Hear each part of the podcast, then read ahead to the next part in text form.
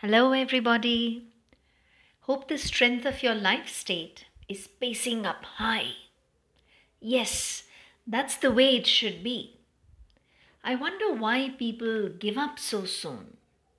All of you make a promise today that whenever you see a person in a low state life, you will make that person start all over again.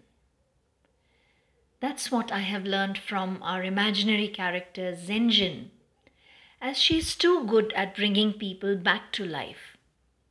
She's so skillful in touching the hearts of people that she makes them reopen and begin again. Mark the pronunciation of the word again. It's not again, again. People can start again at any point in life. In fact, when we had this lockdown, an array of plans came into the minds of all. Some could achieve, but some could not. No worries at all. Jab jago tab savera. Get set, go, and resume. Start again from where you left. That's what Zenjin says to basic learners of English. With an arrow up approach, she tells the intermediate learners to proceed and reinstate themselves. She does not let people have a dip in life. She has a divine touch in her smile, as whenever she asks people to restore to life, she gets messages of gratitude and abundance. What does that mean? It means that people renew their lives and their determination to win after hearing the motivating stories of Zenjin.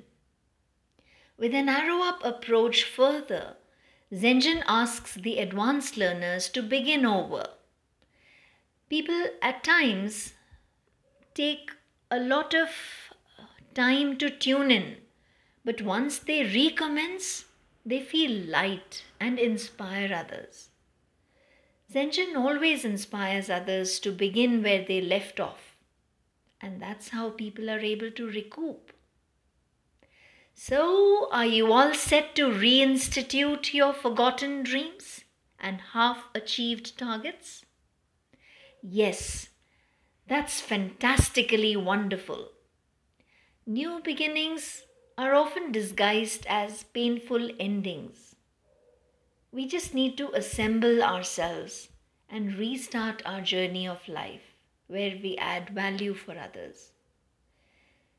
So, Zenjin and I brought various words for you that indicate a restart. So, the words we did today for restart are start again, reopen, resume, restore, renew, recommence, begin over, recoup, reinstitute and that's how learning happens. So keep using these words. Happy learning. Happy speaking. Bye bye. See you tomorrow.